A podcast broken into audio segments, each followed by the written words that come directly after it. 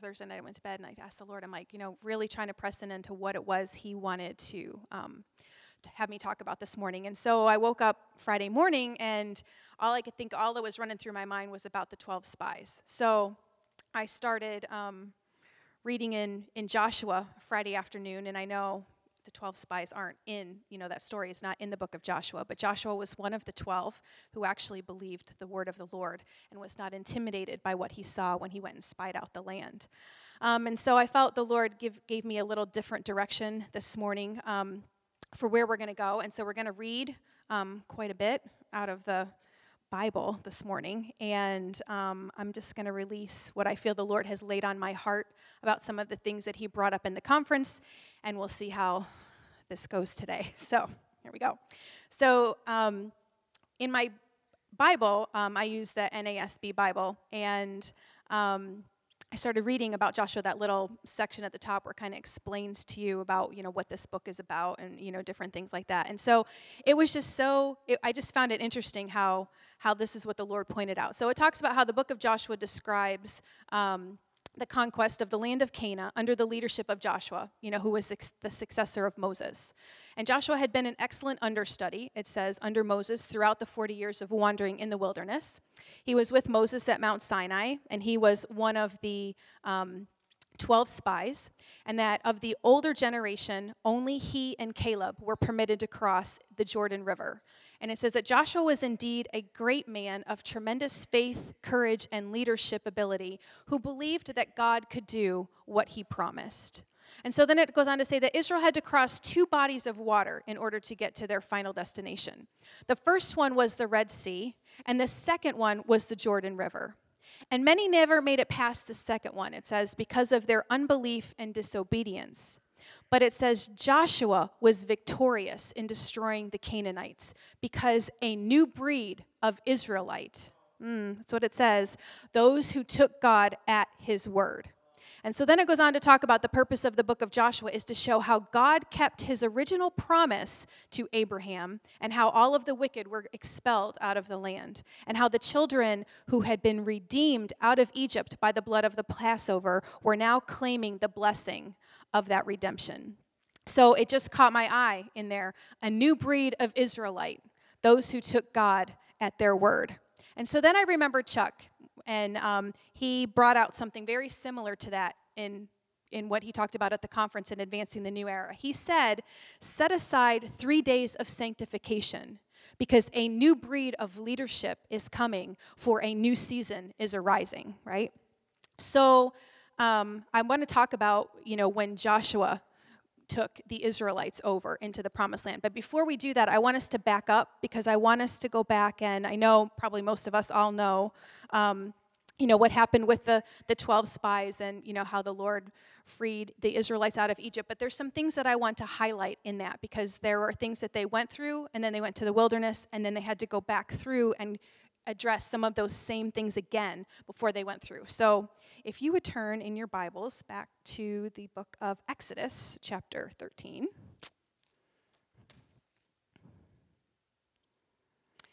And we're going to look down in verse 17. And so it says that now it came about when Pharaoh had let the people go that God did not lead them the way of the land of the Philistines, even though it was near. Because God said, Lest the people change their minds when they see war and return to Egypt. So the Lord led the people around the way of the wilderness to the Red Sea, and the sons of Israel's, Israel went up in a martial array from the land of Egypt. I just found it interesting that NASB used that word martial array. Um, you know, it just said here how the Lord had brought the people out of slavery. They had been in, you know, under bondage the under the under Pharaoh and the Egyptians. And I'd actually found where it said for 430 years to the day. God's so specific, isn't he? To the day that from they went into bondage to when they came out, to the day, it was 430 years when they were released from their bondage. And, you know, they were really tired and weary and all of that. So the Lord didn't show them right away, hey, I know you guys are tired, but there's going to be this battle that you're going to have to contend for. I've given you this land, but we're going to partner together, and I'm going to give it to you, but, but you're going to have to go through a battle first in order to get the promise. So he waited a little bit. It's like, even though he had already shown them these miracles, signs, and wonders in, in their release from their bondage and captivity in Egypt, he wanted to kind of give them a little bit more assurance and really, I think, show them okay, this is going to be okay. I have this. We will partner together, right?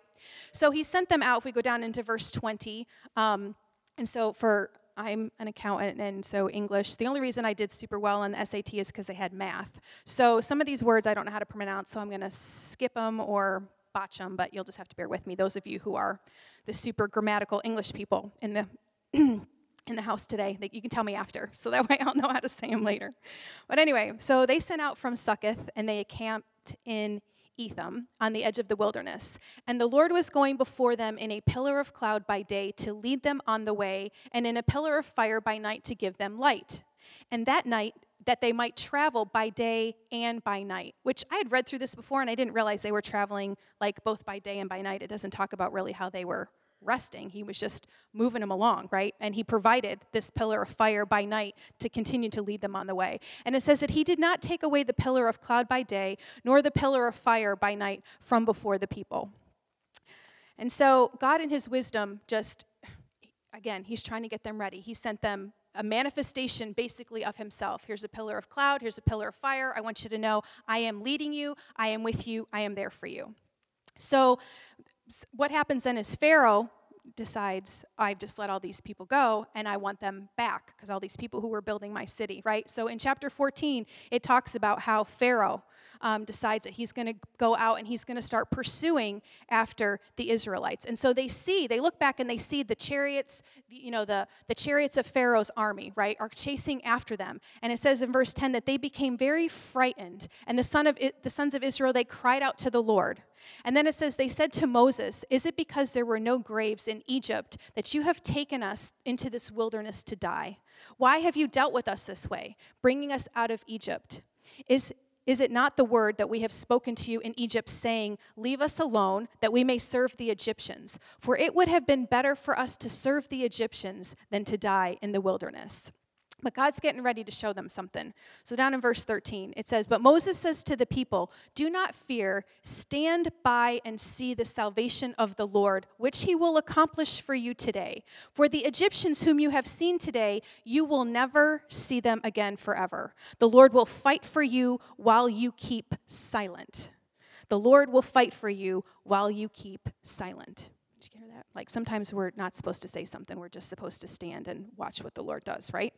So the Lord said to Moses, Why are you crying out to me? He's like, Tell the sons of Israel to go forward. And as you lift up your staff and stretch out your hand over the sea and divide it, the sons of Israel shall go down through the midst of the sea on the dry land. And then in verse 19 it says, And the angel of God who had been going before the camp of Israel moved and went behind them. And the pillar of cloud moved from before them and it stood behind them. So it came, about, it came about between the camp of Egypt and the camp of Israel. And there was a cloud along with darkness, yet it gave light at night. Thus one did not come near the other at night. So you've got the Israelites, and here's the Red Sea, and behind them's Pharaoh's army. And so what the Lord does is the angel angel of the Lord who's been leading and guiding them, and the pillar of the presence of the, of, of the Lord that is manifested in front of them goes from in front of them to behind them. He stands between them and the enemy, and he says, Wait, be silent, watch what I am going to do for you. Trust me, right? So then Moses stretched out his hand over the sea, and the Lord swept the sea back by a strong east wind all night and turned the sea into dry land, so that the waters were divided.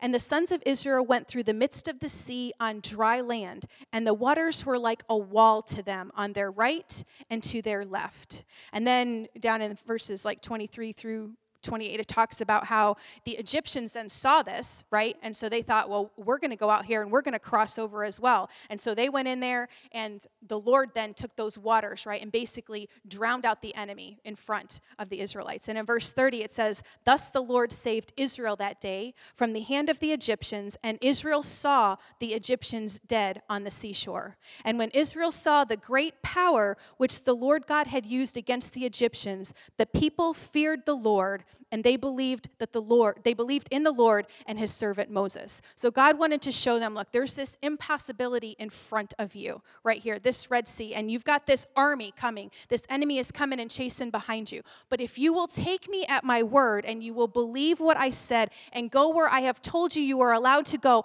I will show up you do your part. You come there, you stand there. I told you to not say anything and just stay and stand in faith and see the deliverance of the Lord at hand. I will come in and I will part the sea for you. I will make a way for you. You will be able to cross over, and your enemy thinks that he can go the same way as you. And I am telling him, no, he cannot go because I will destroy the enemy. The Lord, it, the Lord, it is the Lord's battle. The victory belongs to the Lord. But there is a part we have to play. It's the same thing in this new, this new that we're going into. There are giants from the past season that have not been dealt with because we didn't deal with them in the past season. And the Lord is going to ask us to deal with those again so the future generation behind us doesn't have to deal with them. And the question becomes are we going to believe the Lord or are we going to be like this and say, no, I don't want to do that. And I'd rather go back into bondage for another 40 some years and wander around because I don't want to fight because I don't believe I don't believe I can be victorious. Well, it's not about what I can do or what you can do in and of yourself.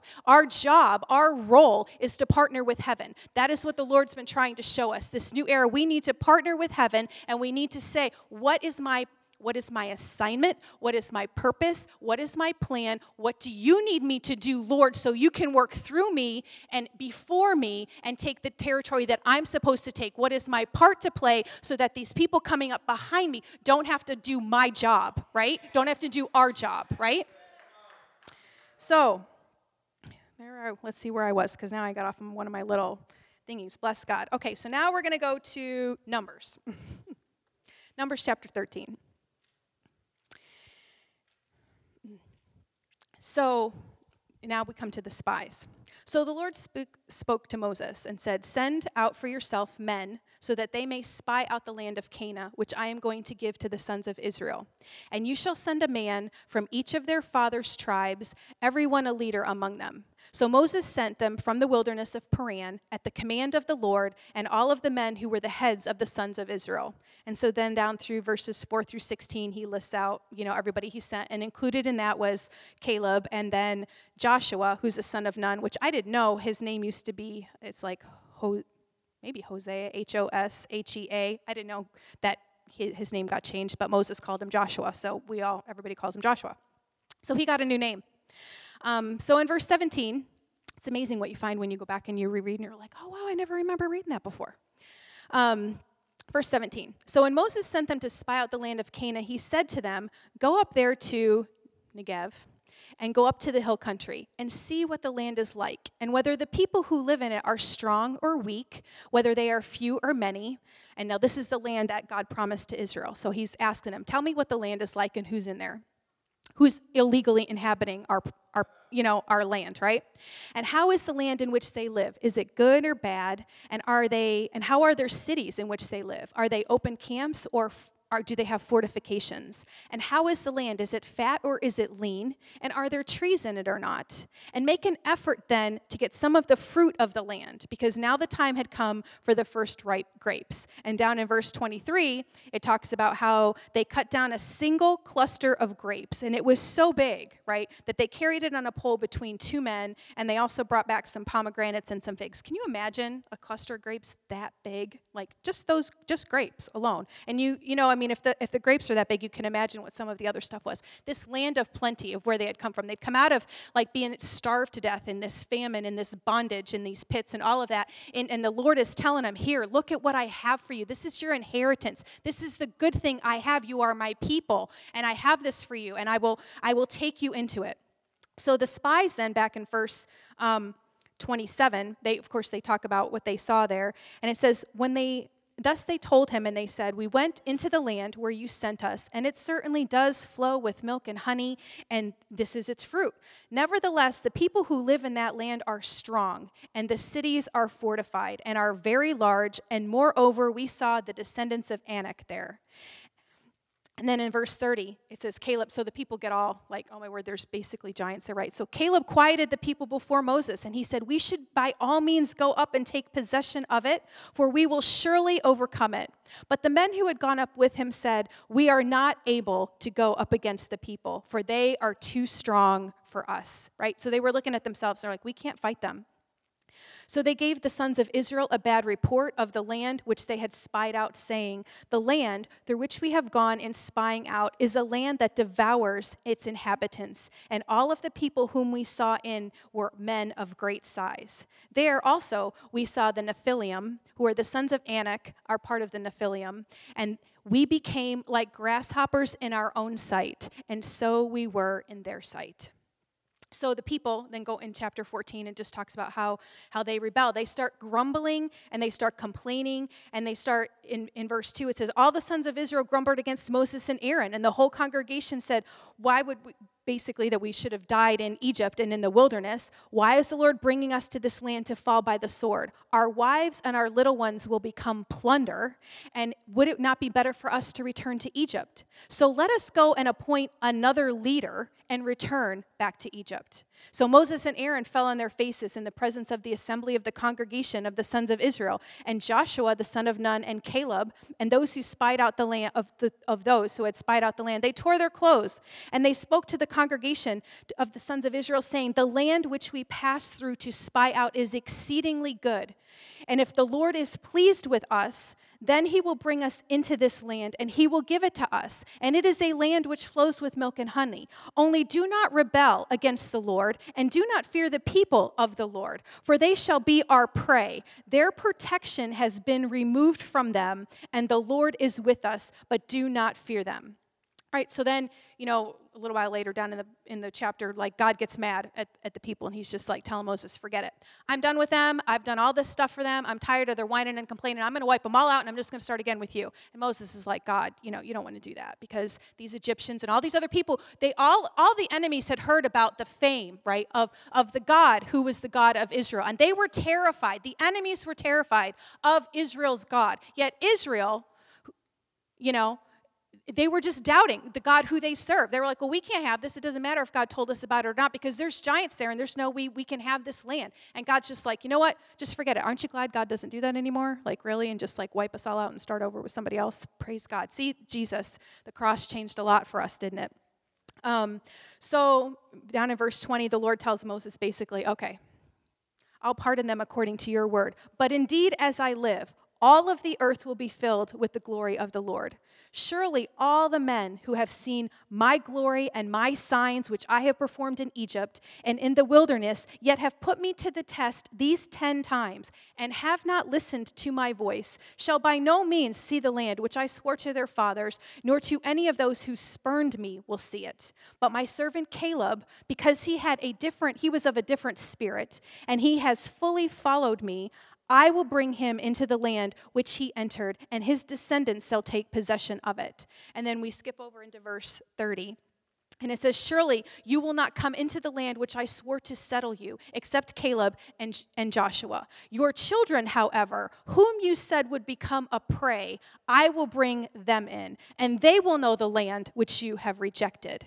And then in 33, he goes on, he said, And your sons will be shepherds for 40 years in the wilderness, and they will suffer for your unfaithfulness. And your corpses will lie in the wilderness, according to the number of days which you spied out the land. 40 days for every day you shall bear your guilt a year, even 40 years, and you shall know my opposition. Because I, the Lord, have spoken, and surely I will do do all of this on this evil, evil congregation who are gathered together against me. And in this wilderness they will be destroyed, and there they shall die. And as for the men whom Moses sent to spy out the land, who returned and made all of the congregation grumble against him by bringing a bad report concerning the land, even those men who brought out that very bad report of the land died by a plague of the Lord. But Joshua and Caleb remained alive out of the men who went to spy out the land. Now, isn't it a good thing we're not in a seeker sensitive church? Because this is not a very seeker sensitive kind of um, passage, is it? No. Now, I'm not saying that God's going to get ready to wipe us all out. That's not what I meant. I'm just saying I, the Lord is just pointing some things out, um, you know, to us in that. So they ended up, you know, the Israelites, they had been pleading and asking the Lord to deliver them for over 400 years, and the deliverance came, right? And so he started to bring them out, and things didn't look like they thought it was supposed to look like. They had their own, I guess, preconceived ideas, preconceived notions of how this whole promised land thing was supposed to go down, and it wasn't happening the way they thought. And so they were like, you know what? We, we just want to go back. We, it's, it's better for us to go back here. There's no way we can do this. So the Lord said, fine, you know, then you're not going to go. But I'm not going to send you back to Egypt. You're going to wander around in the wilderness for 40 years, and your children then will go in and have the inheritance that you that you rejected, that you rejected of me. So the question too, the Lord wants to ask us is, what is He asking us to do in this season? And are we going to listen to the Lord and take on that assignment and do it? Or are we going to go back and are we going to stay in the wilderness and say, you know what, I just don't want to do that? That's not what I thought it was going to look like, God. That's not what I thought my next assignment was going to be. I don't want to. I don't want to have any part of that. I just want to stay back here because I'm comfortable in this. This is what I know. Even though I don't like it and I've grumbled and complained about it, I'd rather stay back here in this where I am familiar and not go out into this new thing because this is too uncomfortable for me and this is not what I want to do. And so we don't want to be like that, right? That's not how we want to be because there's things that the Lord needs us to take care of, like I said, because we're, we are making a way then for our children, for our children's inheritance, and we need to take care of what the Lord has asked us to do. So He doesn't say, I have this against you, that you didn't do what I asked you to do. So that's what we need to know. What is He asking us to do? And our part only, not somebody else's part. It's not my part to do, you know, Bryant's part. His part isn't to do my part. My part is to do what the Lord asked me to do, and His part is to do what the Lord asked him to do. And if we are obedient in doing that, that's what the the Lord wants. And it's not about what the position is, it is just your obedience in the thing that the Lord has asked us to do. So now, um, in Numbers 27, which you don't have to um, necessarily turn there, that Joshua gets anointed. He gets anointed and he gets commissioned. He gets anointed and, and commissioned by Moses because Moses didn't listen to the Lord either. Moses sinned, and the Lord told him, You will see the land from a distance, but you're not going to be able to enter into it. I'm going to use somebody else to usher into the people into the land of promise. So Moses is, you know, they're getting ready to enter in, so Moses is passing the baton. The new breed of leadership is coming in. The, um, the old, all of the old people, the people that not the old people, but the people who were there who all needed to die have died off, and just their children are remaining.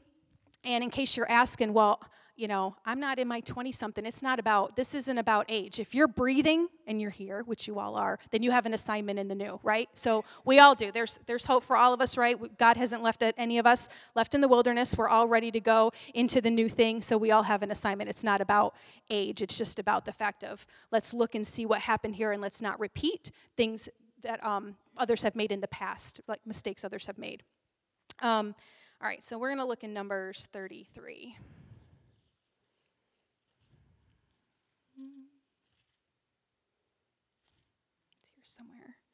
In verse 50 to 56. So the Lord spoke to Moses in the plains of Moab by the Jordan, opposite Jericho, saying, Speak to the sons of Israel and say to them, When you cross over the Jordan into the land of Canaan, then you shall drive out all of the inhabitants of the land from before you, and you will destroy all their figured stones, and destroy all of their molten images, and you will demolish all of their high places. And you will take possession of the land and live in it, for I have given you the land to possess it. And you will inherit the land by lot according to your families. And then he goes on to talk about how they're going to inherit it. And then in verse 55, it says, But if you do not drive out the inhabitants of the land from before you, then it shall come about that those whom you let remain of them will become as pricks in your eyes and as thorns in your sides, and they will trouble you in the land in which you live. So he told them, again, they're going to have to cross another body of water. It's like deja vu, right? Like our parents had to do it, now it's our turn. We're going to cross this body of water. And the Lord's telling them, okay, there's there's giants in the land. There's, there's something you're going to have to deal with, and you are going to have to face it. But I have given this to you as a possession, and I'm going to go with you into the land, and you will take possession of it, and you have to drive them out. Because if you don't drive them out, then, they, that, then that enemy that is there is going to cause a problem for you. And so the question is, is what giant or giants are in your promised land that you are supposed to drive out? And are you going to partner with the Lord and do the, what needs to be done to drive them out, or are you going to let them stay because you think that, well, you know, it's not really that much of a problem. I'm used to having this or I'm used to having that, and it's all right. As the enemy lulls you into this comfort zone of like they can be squatters in there with you too, and that you know you can we can just give us this little corner over here and we'll be quiet and stuff like that, but just don't drive us out, right? Let like let me keep this peace. Are we going to let him do that? Or are we going to be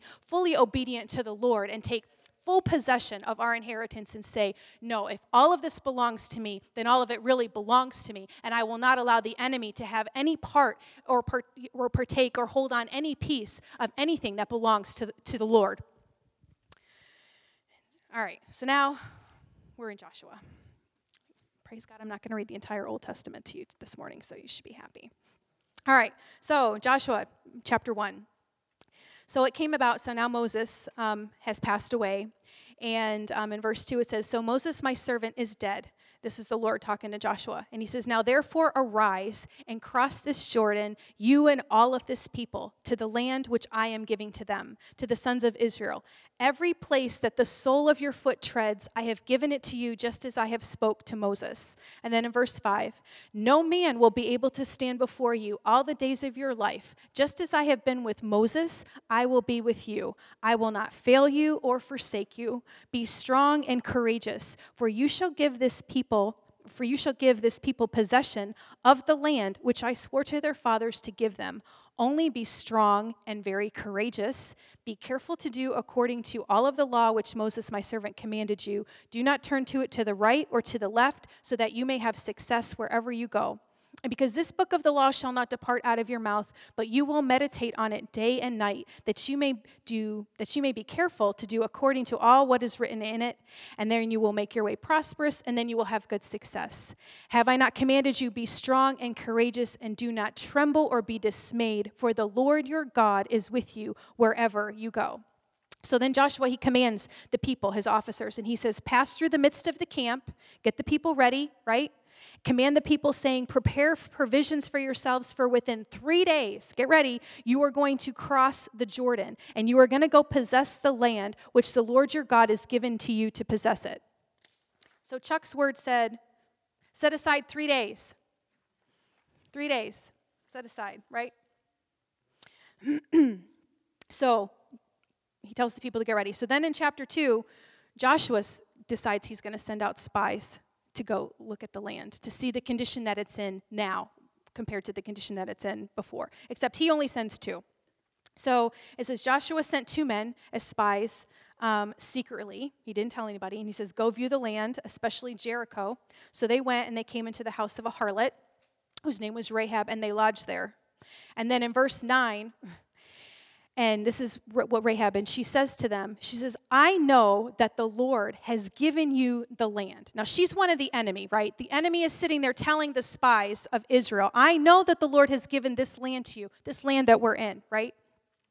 And the terror of you has fallen on us, and that all of the inhabitants of the land have melted away before you. For we have heard how the Lord dried up the waters of the Red Sea before you came out of Egypt, and what you did to the two kings beyond the Jordan, whom you utterly destroyed. And we have heard it, and our hearts have melted, and we no longer have courage or, and yeah, and no courage remained in any man any longer because of you. For the Lord your God, He is God in heaven above and on the earth beneath. And it's so, it's like the enemy had more faith in their God than they did right? And that's what the enemy wants us to do today, right? Like have more faith. He he knows what God can do. He used to be in heaven. He was created by God. He was the worship leader of heaven. You know, he took one third of the angel armies with him, right? He had some power. He he understood what happens in heaven, right? And then, but us he has us so just like that he has us so in in fear and doubt and unbelief and looking around at these circumstances that we doubt God, but He knows. But He's like, well, if I can get them to doubt and I can get them to not move, then there's, you know, they're just going to stay where they are and they're not going to do any damage to me. You know, yeah, they're saved and, you know, they're going to go to heaven and there's really nothing I can do there, but I can keep them from inheriting their promise. I can keep them from really having the fulfilled life that they're supposed to do. I can keep them from successfully fulfilling their assignment because I have them in fear, right? But really, He is the one who's afraid. He's afraid that you are really going to realize who it is you serve, right? Who is it that you're serving? And it's not about us doing things, right? Because the battle belongs to the Lord. it is Him in us. He wants to operate through us to do things. And so, what He's asking us to do, that is what we need to do. And when we partner with Him, then things will begin to shift, and He will be able to the enemy will you will start to see the enemy pushed back. You will start to see things happen. You will start to see the promises like leah talked about saturday morning. Where find yourself in this book. What has the lord promised you and told you belongs to you? And if you do not have it yet why? Then you go and you ask the lord the strategy. This is the new season. This is the new era. What is keeping me back from my promise? And how what is the strategy that i need for the enemy to leave? How can i partner with you lord so that way i can take this and I can have that promise. And we can be a testimony of people as well that people will look at and say, oh my word, our hearts melted. Like we better not, you know, those elected officials better start doing what they're supposed to do because their hearts have melted in the fact that they know who's God the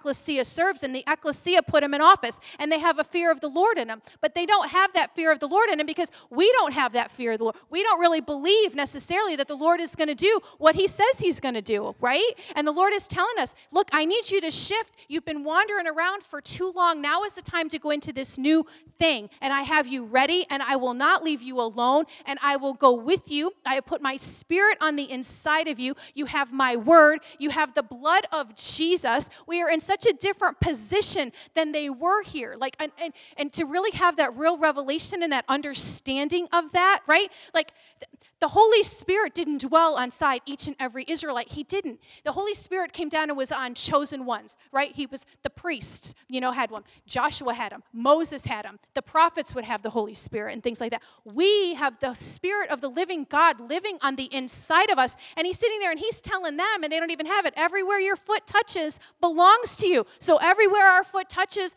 belongs to us. We are carriers of the kingdom. We have this kingdom DNA on the inside of us. And it's like we don't need need him to manifest as a pillar of fire and a cloud because he literally lives on the inside of us. They didn't have that. So the Lord was like, excuse me.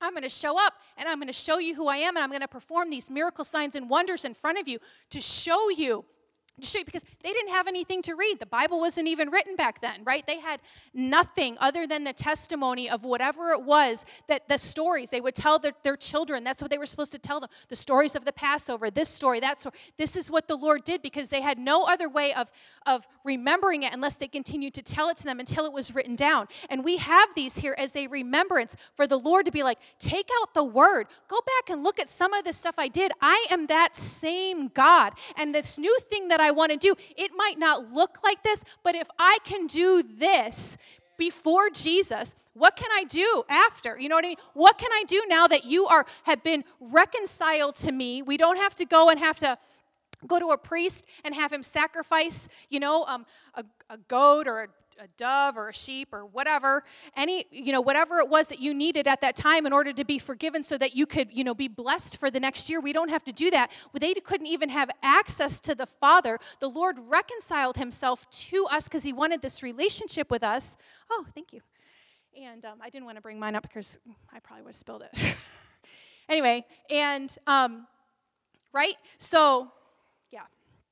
And i got off of my where we at right now? So oh so let's go on and we look at, they're going to cross over Jordan in um, chapter 3. So in chapter 3, and so God did it a different way, right? It's part of what he wants to show us. He's like, I'm going to do something in a different way than I did before. So at the Red Sea, right, the Lord told him, Come stand there and stand and be quiet. Don't say anything. And in 24 hours, he parted it, right? He moved the sea and they crossed over. But this time he tells them they're in front of the Jordan River, and he's like, I'm not doing it the same way. I'm going to do it a different way, and this is what I want you to do. So it says that it came about at the end of three days that the officers went through the midst of the camp, and they commanded the people, saying, When you see the ark of the covenant of the Lord your God, with the Levitical priests carrying it, you shall set out from your place and go after it. However, there shall be between you a distance of about 2,000 cubits. Do not, do not come near it that you may know the way by which you have to go, for you have not passed this way before. Then Joshua said to the people, Consecrate yourselves, for tomorrow the Lord is going to do mighty wonders among you. And so then in verse 7, so now the Lord said to Joshua, This day I will begin to exalt you in the sight of all Israel, that they may know that I will be with you just as I have been with Moses. And you shall, moreover, command the priests who are carrying the Ark of the Covenant, saying, When you come to the edge of the waters of the Jordan, you shall stand still in the Jordan. Then Joshua said to the sons of Israel, Come and hear the words of the Lord your God. And Joshua said, By this you shall know that the living God is among you, and that he will assuredly dispossess, dispossess from before you all of those ites, right? Behold, the ark of the covenant of the Lord of all the earth is crossing over ahead of you into the Jordan. And down in verse 13, and it shall come about that when the soles of the feet of the priests who carry the ark of the Lord of all of the earth shall rest on the waters of the Jordan, the waters of the Jordan shall be cut off, and the waters which are flowing down from above shall stand up in one heap. And so it came about that when the people set up set out from their tents to cross the Jordan with the priests carrying the ark of the covenant before them, when those who carried the ark came to the Jordan and the feet of the priests carrying the ark were dipped on the edge of the water, for the Jordan overflows its banks in the days of harvest. So this is when it was at its highest. There's a lot, I mean, you know, the, the Jordan River. The waters which were flowing down from above stood and rose up in one heap, and a great distance away at Adam, which is a city beside this other place, which I found it interesting. I'm like, wow, there was a city called Adam. And it just kind of just struck me. Hmm, Adam first, it's like he's starting all over at the beginning, right? He's like going back to Adam. We're gonna go, we're gonna enter into the promised land, and we're gonna we're gonna try this again. We're gonna see, you know, this is what God wanted from the beginning. So we're starting over with this generation, and we're gonna go into the promised land, and we're gonna do the new thing, and we're gonna go back, and we're gonna go to the beginning, but it's gonna be in a different way. And the priests who carried the Ark of the Covenant in verse 17 of the Lord stood firm on dry ground in the middle of the Jordan, while all of Israel crossed on dry ground until the entire nation had finished crossing over the Jordan. And then it goes on in verse 4 and it talks about how Joshua had them set up a memorial, right? They did two memorials. They did one in the center of the Jordan they took 12 stones and they put it there where the priest stood. And then they took 12 other stones and they put them on the opposite side of the Jordan.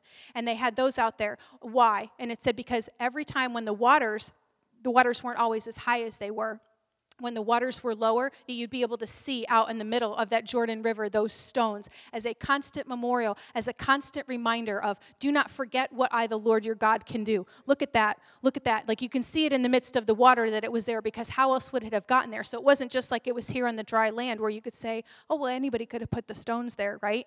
But it was in the middle. It was in the middle of the Jordan, right? And so when the, the waters were flooded, you couldn't see them, but at the times when it wasn't as high, you know, during I forget how many, you know, I don't know if it was two thirds of the year or something like that, you would be able to see that as a constant, constant reminder of who God is and his power. He wanted them to be constantly reminded. And so for us, it's like we go back and we look at things that the Lord has done for us, see things that the Lord has done for other people. What is the testimony? What is the constant reminder of, if you will trust me, this is what I can do? But it isn't always going to look the same, right? It isn't always going to look that way. So then we go into chapter 5, and it talks about how he, um, he had the people, the, the men had to circumcise themselves because God was setting them apart, right? He was setting them apart for them to not look like everybody else. That's why he had them go through that process of circumcision, the males, right? So that they were they were considered set apart. They were looked different from their enemies. We are set apart. We should look different than the world. Not necessarily because of how we dress or do we have a tattoo, do we not have a tattoo, or is there some piercing here. Not like that. But they should just look at us and we should just look different. We should respond to situations differently. We should talk different, carry ourselves different, not in a haughty way, but there should just be this peace about us where people are like, How can you have this peace in the midst of the storm that is going on? And you are like, Let me introduce you to the one who gives that peace. The reason why I have this peace and I can be the way that I am and I can say the things that I can say is because I know the one true living God. So let me introduce him to you. So that way, too, you can have that same peace. You can have that. Again, it's not about the you know our looks the physical um, our physical looks necessarily, as opposed to what it is that we carry, the presence that comes about with us, right? So um, in chapter six, it goes on and he talks about so now they're coming to their first battle, if you will, for Jericho, right? And it's this fortified city. And so they have to get the strategy from the Lord and ask him, what is it that we need to do in order to conquer this city, right?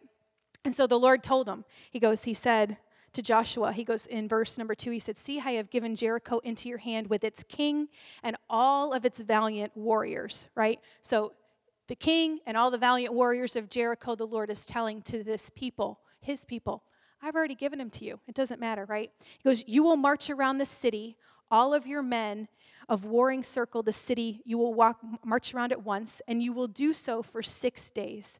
And also, seven priests will carry seven trumpets of ram's horns before the ark. And on the seventh day, you are going to march around that city seven times, and the priests will blow the trumpets. And it shall be that when they make the long blast of the ram's horn, when you hear the sound of the trumpet, all of the people will shout with a great, great shout, and the wall of the city will fall flat, and the people will go up, every man straight ahead. And so in verse 10, Joshua commanded the people, saying, You shall not shout, nor let your voice be heard, nor a word proceed out of your mouth until the day I tell you, shout. Then you shall shout. So he's making it clear I don't want to hear nothing out of any of you marching around the city. I don't want anybody like, why do we have to march around the city? This is like the third day. We're not even saying anything. I don't see anything happening. Why do we have? He doesn't want any mumbling, grumbling, complaining because he remembered what happened when everybody started mumbling and grumbling and complaining before. He's like, I don't want to hear it. We have the word from the Lord. This is what the Lord said to do. It doesn't matter how crazy it looks. Literally, you're going to march around a city every day for six days and not say anything. And then on the seventh day, you want us to march around it seven times and blow these trumpets or horns or whatever and shout? Really? Like, I mean, you know what I mean? If you think about that, that sounds, people are, we can sit there now and be like, wow, well, how could they not believe that? Well, what does God ask us to do, right? And we're thinking, I'm not doing that. That sounds kind of crazy. That sounds ridiculous. The Lord um, asked Bryant and I, we got a word, and he, um, they said that the Lord's told us that you, there's some things that you guys have been believing for, you've been standing for, and you haven't seen them come to pass yet. The Lord says you need to do a Jericho. That was all we got. We're like, okay. So we go home from church and we're talking about it. We're like, what do you think we should do with that? And I said, Brian was like, well, we could march around our coffee table. We're like, well, we have this, for those of you who helped us move our pineapple table, that circle table. That's what we used. So we're like, well, we got that. That's a circle. We can march around in a circle. So we made, we prayed about it and we did a list and we each brought our list together and we pretty much had the same things on this list of some stuff we were believing the Lord for.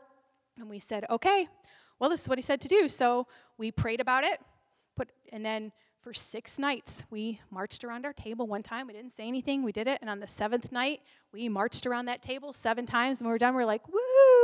You know, maybe we didn't shout as long as we should have, but we did, you know, right? And we're like, okay. And um, you know, one of the things on that list was we were having some uh, challenges with one of our sons, and um, there was some strain and things like that. And um, he was at the time living with his biological mom, and um, so some circumstances and some things happened, and um, he ended up passing away. Um, this coming Sunday, it'll be four years since he went to graduate with the Lord. But so people might say, well, you didn't get your your Jericho. But it's like, yeah, we did. Because part of what was on there was reconciliation with our son. And um, before we had seen him, he had been in the hospital and stuff like that. And, you know, Bryant was, was able to talk to him a little bit and things like that. And we didn't necessarily feel like we were were making that ground, that, that true reconciliation, you know, that it was that we were looking for. Um, we weren't seeing that. And um, the, the first night we went to the hospital when he was in there, he had had a, um, been diagnosed with leukemia, and a, a, side effect of the medicine was a blood clot went to his brain. And so he was basically in a vegetative state for three days on life support. So he never came out of that for us to have a conversation with him. But we were in that hospital room and we were praying in the spirit and i'm telling you the spirit of god showed up in that place and i don't know what happened all in the spirit realm when we were in there but i know there was a contending for him that there was something that God did. And whatever it was that needed to be done and it needed to be taken care of was taken care of in that room. And several months later, some woman came up to Bryant after a service that we were at and she said, She goes, I don't know if this is going to mean anything to you or not. She said, But the Lord wants me to tell you that your son said everything, we're all good. Like everything's okay. There's does that mean anything to you? And he, you know, just started breaking down because we got our restoration with our son. We just didn't see it the way we thought. It didn't happen in the physical realm necessarily for us to see, but we have been forever reconciled with him, and we will be with him again one day, and we will forever be reconciled with him. So, whatever the Lord needed us to do, whether or not that thing looked crazy or not, I'm like, if we had not been obedient and done what he asked us to do, I don't really know what would have happened in that. You know what I mean? And thank God we didn't. But what are those little crazy things sometimes that you feel like the Lord is asking you to do as a prophetic act, as a act of obedience? It's like, will you just do it because I asked you to? That's what He wants to know. Not that there's really anything like us marching around a table. What did that do? The table didn't fall over. You know, like none of that. But it was just the fact that, will you do it? Just because I asked. And so that's the question, right, that he's asking us in this. Will you do whatever it is just because I asked you to? Will you go to this one and say, you know, this person over here and say, Hey, would you like to go get coffee with me?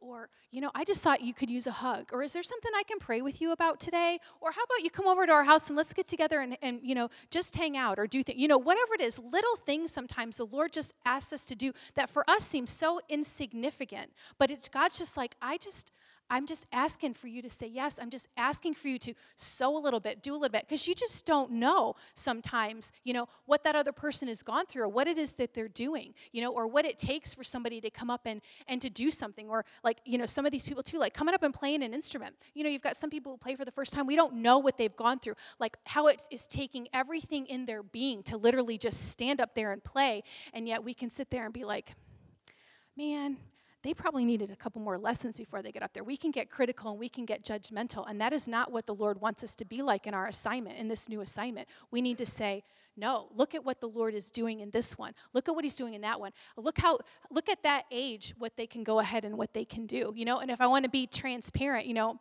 I'd already shared with you guys at the conference that I'm an accountant. This is not this, well, I'm a daughter of the Lord. Yes, Lord, I'll correct myself. I'm your daughter. I do accounting for a job it's not really who I am. But I was praying this morning and I started to cry because it, you it takes every ounce of my willpower, if you will, Lord, to walk up here and deliver a message because it is so outside of my comfort zone. And if it seems like it's not, then that's all God. And if it seems like it isn't, well, then that's because, you know, I'm still really being stretched and this is a process. And I'm like, Lord, I'm like, I this is not my favorite thing to do, you know? But if you're asking me to do this, then I, I have to have faith in you that you will tell me what I need to say. You will deliver it the way it needs to be delivered. Like, you know, help me work through whatever it is in me that I need to work through so that way I can, I can deliver what it is that you want and say how you want it, you know, what it is you want to have said, said.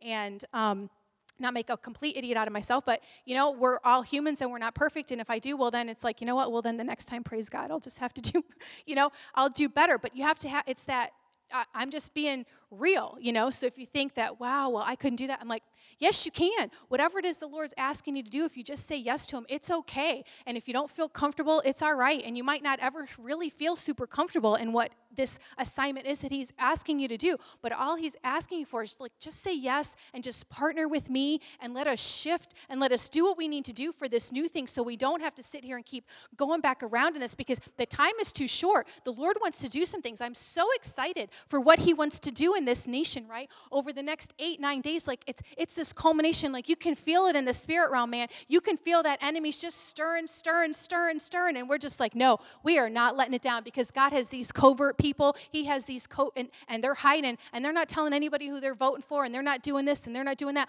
But they're gonna come and they're gonna show up and we are gonna shift it. And that's what we need to decree and we need to de- declare that the Lord will shift this. And that is what I mean, you've got people from the other party walking away being like, I don't know what has happened. It's because these people have gone crazy because the enemy is so rip roaring mad that, you know, we haven't backed down. So take courage in that. I know it sounds like maybe like this message was like a I'm going to beat you up message and like that kind of thing. And that's not what it was supposed to be. It's, it was supposed to say, look, you know, this is what they went through before and this is what they did, but this is the new breed, right? Because we're still here. The Lord knows. He's like, look, I've pulled you out of this wilderness season. Remember, remember, remember, remember what I did. Remember what I did for the Israelites, how they saw this and they saw that and everything, but I told them that they could have it. So this new breed came along, right? The one with, with Joshua. And they said, okay, well, we're going to believe the word of the Lord. We're not going to do what what our past did, what those in the past did, what we've done in our past, or what our ancestors did in the past, and say, God can't do it, we can't do it, we can't do it. We're going to say yes, and we're going to go in and we're going to move forward, and we're going to get the strategy.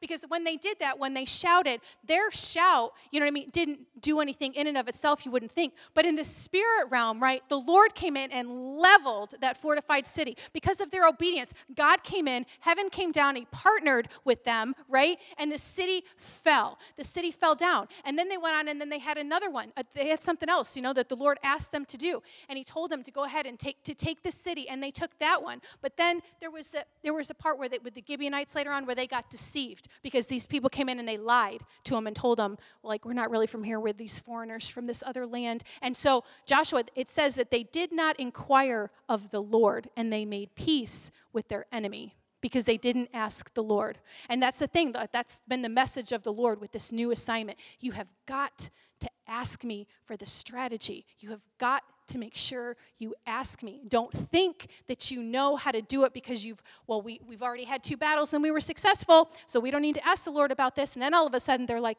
we just told we just told them we just swore before god that we would be at peace with them and now we found out that they live they're in our they're in our backyard so now we have to have them in our backyard forever which they did because they swore an oath before god that said we weren't going to kill them even though they told god they were going to drive them all out now over here they made peace with them because they didn't ask the lord and they didn't recognize the enemy so you got to recognize the enemy so you have to listen, and it's not about putting all your focus on the enemy. That's not what I mean. But there is a strategy. You know, when when um, football, my husband's been watching college football, right?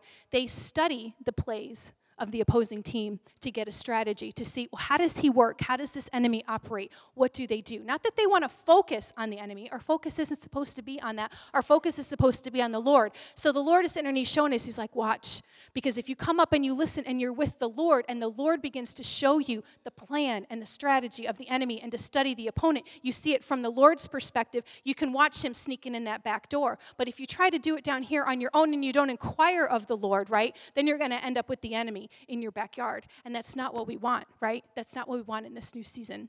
So, um, you know, back with Chuck's word, how he just talked about this set aside these three days of sanctification, he said, because this new breed of leadership is upon us. And it's not about, well, if I don't have a mic, I'm not a leader. All of you are leaders. That's not it. It's, it's, not, it's not about that. We are all leaders in this new assignment. Everybody is a leader, everybody has their specific part. It's not about all of us following one specific person. It, it's not it, right? But the Lord is saying, He's like, set aside some time, come and talk to me come and get the strategy. What is he asking us to do? Like when they, um, which he talked about the sin of the sin of Achan, right? So when they defeated Ai, the city of Ai, the Lord said that there was stuff that they that belonged to him, that they were not allowed to keep it. The stuff belonged to the Lord. And Achan saw some stuff and said, mm, but that would be okay to keep. Like, I don't have to really get rid of that because that's pretty nice. I want to hold on to that. So he took some things for himself that didn't belong to him, that the Lord said, those aren't yours. You don't get to have that. Like, that belongs to me. And because of that, then he got, you know, he got in trouble and anyway, they ended up dying, and here I go again. Sounds like I'm talking about everybody's going to die. No, we're not going to die. But what what is the Lord asking us to do in this new season? Like for me, He's asked more of my time. I need more of your time.